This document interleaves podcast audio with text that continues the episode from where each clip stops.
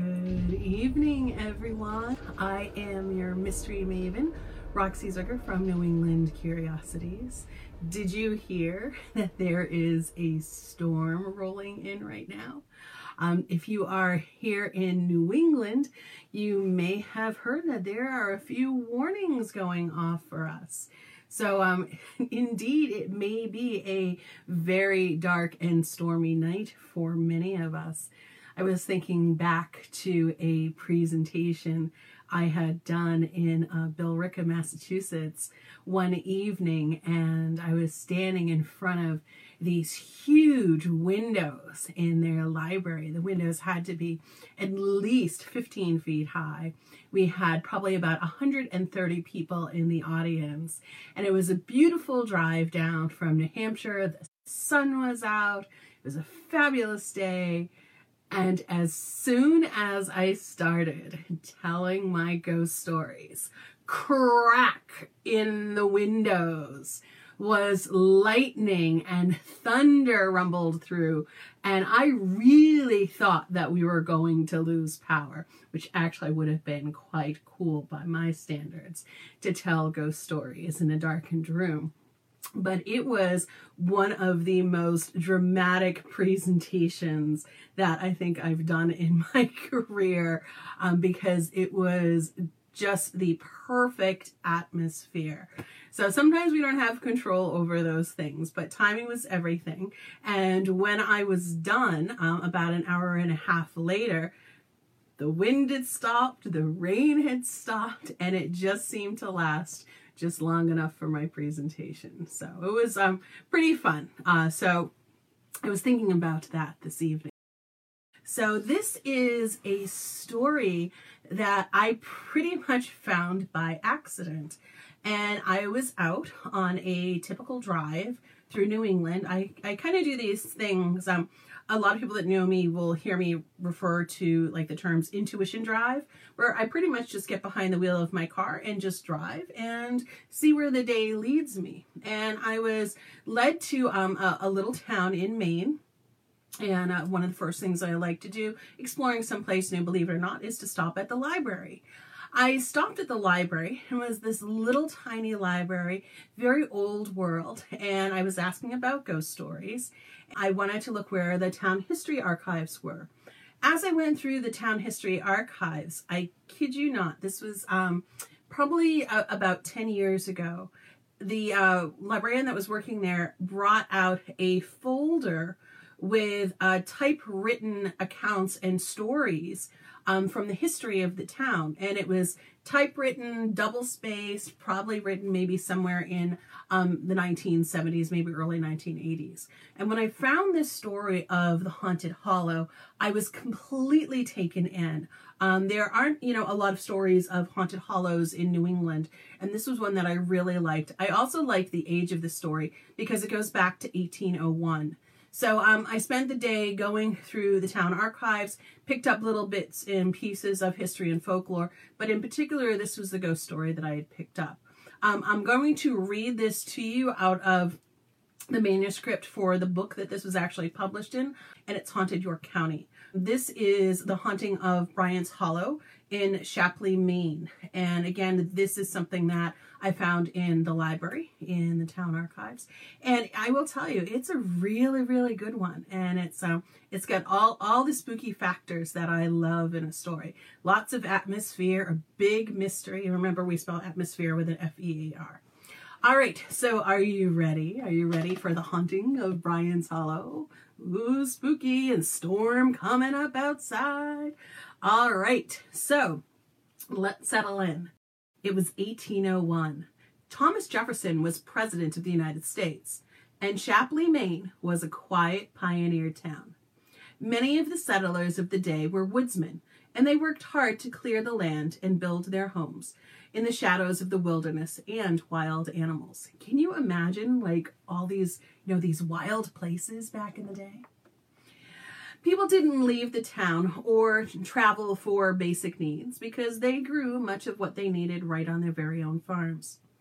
Reverend Bryant was a traveling Baptist preacher who lived in a small settlement along the Ossipee River, 30 miles north of the Shapleigh Plains. He traveled by horseback, preaching the word of God to the people.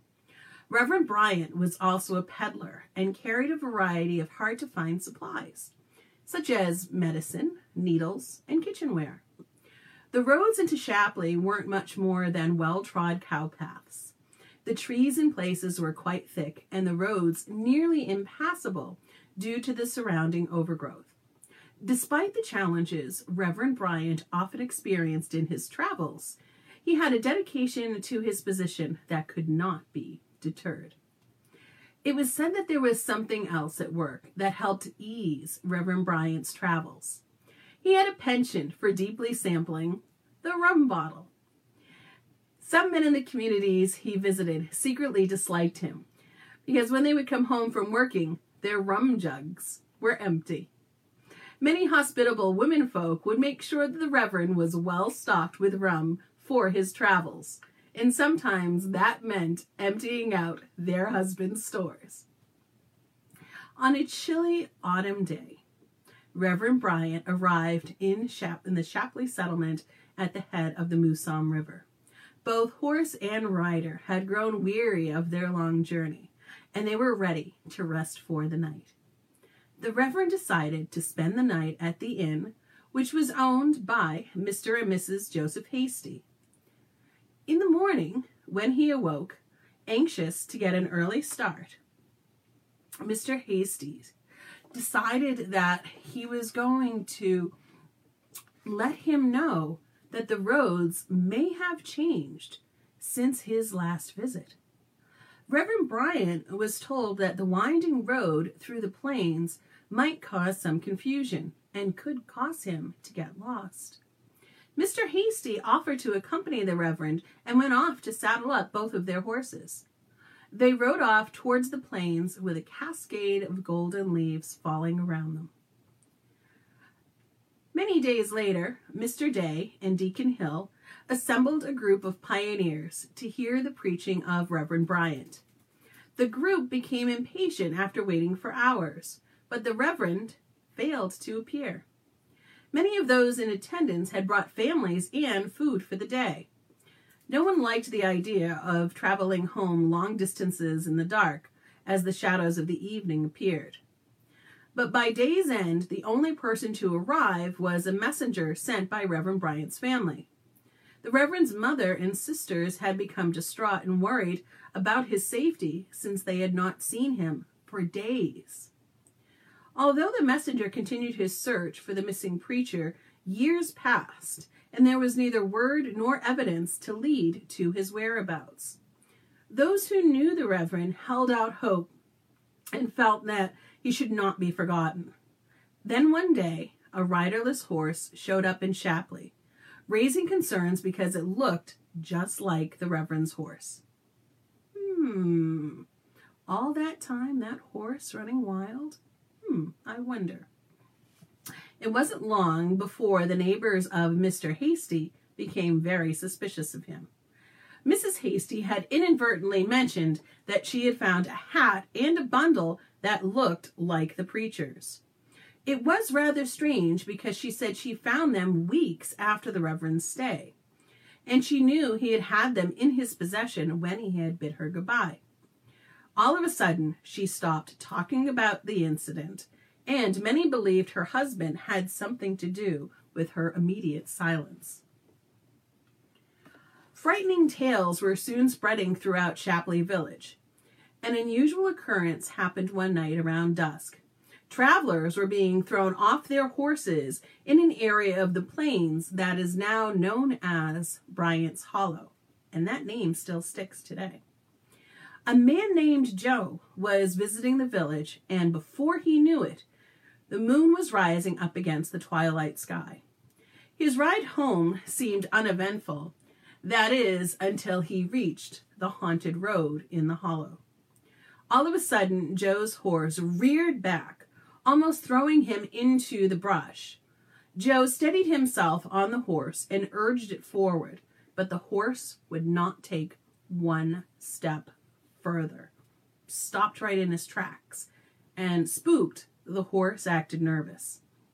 Joe dismounted and calmed the trembling horse. As he looked deeper into the hollow, he saw a figure emerging from the shadows. A man dressed in a gray coat and no hat slowly approached him. An ice cold breeze seemed to cut right through Joe, and he started to speak to the figure before him. With a shaking voice, he demanded to know why this man in gray was blocking the road and would not let him continue. The man in gray spoke in reassuring tones and told Joe that he didn't mean him any harm, but he did have a message to relay. Meanwhile, Joe's horse seemed to quiet down and began to munch on the grass at the edge of the road. The man told Joe that he was the first person who had been unafraid to speak to him. Most people just ran away. He wanted to explain why he had troubled so many travelers along this stretch of road. It was revealed that in life he was known as Clergyman Bryant and had preached the gospel throughout the area. He relayed the story that he had last traveled the road with Joseph Hasty, with whom he had spent the previous night. As they rode through the hollow, a man named Warren had emerged from the darkened woods. The Reverend explained that Warren was a man who wasn't interested in listening to the teachings of the Bible. Warren had taken Hasty aside, and in their whisperings, the Reverend overheard them plotting against him. The men believed the Reverend was carrying a fair sum of money. The preacher insisted that he only carried the word of the Bible. Just then, the voice of the Reverend rose in great distress, and the specter pointed to one of the large roadside trees. The letter B had been carved somewhere near the bottom. Oddly, no one who had passed by the tree had stopped nor cared to notice before. The voice continued on, claiming that he was murdered beneath that very tree. Joe looked at the tree, horrified, and the apparition asked Joe to follow him so he could show him where his body was buried. Frightened, but curious, Joe decided to follow after the spirit through the thick oak trees and the dried leaves underfoot. Oddly, the only footsteps that Joe heard were his own. They walked several rods from the road, and the Reverend pointed to the ground and told Joe that that was the lonely spot where his body was buried. He suggested that Joe break off some tree branches so that he could find the spot again, and also advised him to read the 69th Psalm to know what was going through his mind at the hands of his attackers. The Spirit told Joe that he would be able to rest now that he had told his story. When Joe was done breaking off a handful of branches, he turned to look for the apparition, but it was completely gone. Joe's fright came back as he looked around and noticed that it had gotten quite dark. The shadows seemed so close. He quickly scrambled out of the dense trees and back to the darkened road as he tried to escape his feelings of dread. Joe's horse moved at a quickened pace as he raced home that night, and upon arrival, he asked his mother to read him the 69th Psalm. His mother was amazed, for Joe had never spent this much time reading the Bible, but something about him seemed different that night. After reading the psalm, Joe seemed to calm down for a bit, and he relayed the story of his encounter with the apparition of the Reverend earlier that night. His mother became excited by the story he told, and she went into detail about what she knew of the Reverend's story. She also described the strange way that Mr. Hasty had acted after the disappearance. The man seemed frightened of everything. He wouldn't even milk his cows alone after dark. Those who attended his death said that he was shockingly afraid right up until the very second that he died.